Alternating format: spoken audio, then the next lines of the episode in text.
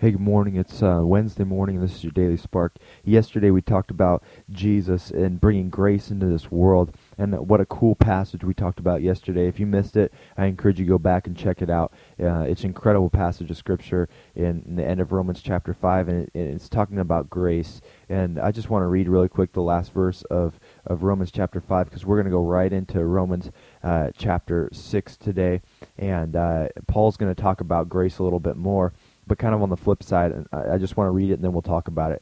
Uh, the last verse of Romans chapter 5 says this So that just as sin reigned in death, so also grace might reign through righteousness to bring eternal life through Jesus Christ our Lord. What shall I say then? Shall we go on sinning so that grace may increase? By no means. We we died to sin. How can we live in it any longer? Or do you not know that all of us who were baptized into Christ Jesus were baptized into his death? We were, bab- we were therefore buried with him through baptism into death, in order that just as Christ was raised from the dead uh, through the glory of the Father, so we too might also walk in a new life, or we may also live in new life. So Paul's kind of thinking ahead on this one. He's kind of got uh, he he knows what the Romans are thinking. Uh, the people he was writing this letter to, he's they're he just got done re- writing about grace and how God's grace covered us and how when uh, we sinned, uh, it kind of sounded like when we sinned the more, the grace increased even more. And so sometimes p- these people were thinking, okay, so if that's the equation, then we'll just sin more and we'll get grace more, right? I mean, that works out in our head some some twisted way. But Paul's kind of saying, no, wait, wait, wait.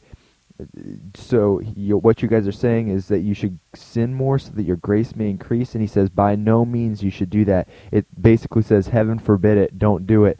It says hey you guys when you became a christian when you were baptized you uh, you died to sin and so how can you live in in it any longer comfortably how can you be a part of sin comfortably any longer and he says listen you were baptized you were baptized into a new life, into a new way of thinking, into a new style of life. So he's not saying, okay, because God's grace covers you, it's okay to go out and, and do whatever you want, knowing that God's grace is going to cover you. Now that's kind of using grace as as a crutch, as a tool, uh, kind of take cheapening grace, if you ask me. Uh, it's kind of uh, dis, uh, disrespectful to God who who poured out His grace generously in our lives. N- and no way I want you to, to think that God's grace isn't enough for you.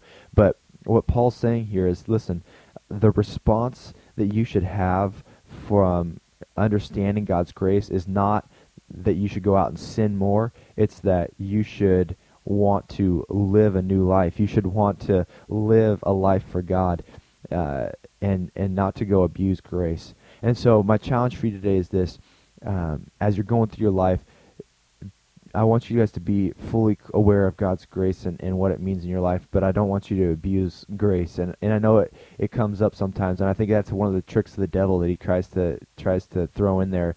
Uh, if you're a Christian, is hey, you're you know Jesus is going to forgive you. Might as well go do this. Might as well go do that.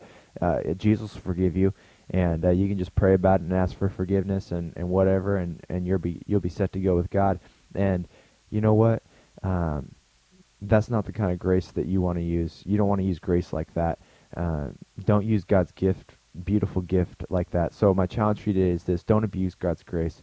Just because He's given it to you doesn't mean that we should go and and abuse it and say, "Hey, we got grace, and so might as well go do what we want." That's my challenge for you as you live your life just don't abuse grace. Enjoy grace. Uh, thank God for grace, but don't abuse it. Have a great day, guys. I'll talk to you guys tomorrow.